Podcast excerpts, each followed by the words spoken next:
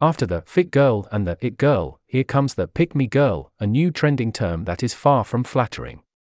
While sporty young women and fashionistas have seen their status raised on social media, the pick me girl is singled out for behavior considered hypocritical and demeaning. So, what exactly is a pick me girl?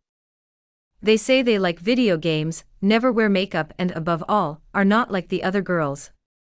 It's a term used to define people who are trying to be liked, hoping to be picked by others, by changing their personality and belittling their rivals.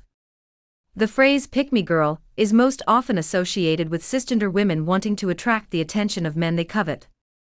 To do that, they highlight their love for activities considered typically male, while also belittling other women. On TikTok, the Pick Me Girl hashtag now has 1.7 billion views, while Pick Me counts 3.4 billion views. Many users are denouncing this kind of behavior, often described as toxic and misogynistic. Their critics go beyond the realms of romantic relationships and friendships to call into question the pick me girls' political convictions and wider beliefs. For example, women who are against abortion rights. For some people, these pick me girls are part of the patriarchal system at the expense of women's rights.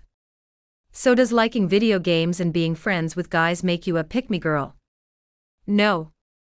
What defines a pick me girl is her willingness to put down other women to make herself look better. However, for others, the use of the expression pick me girl is sexist in itself, since it only attacks those women who share hobbies and interests traditionally considered as male in the eyes of the patriarchal society.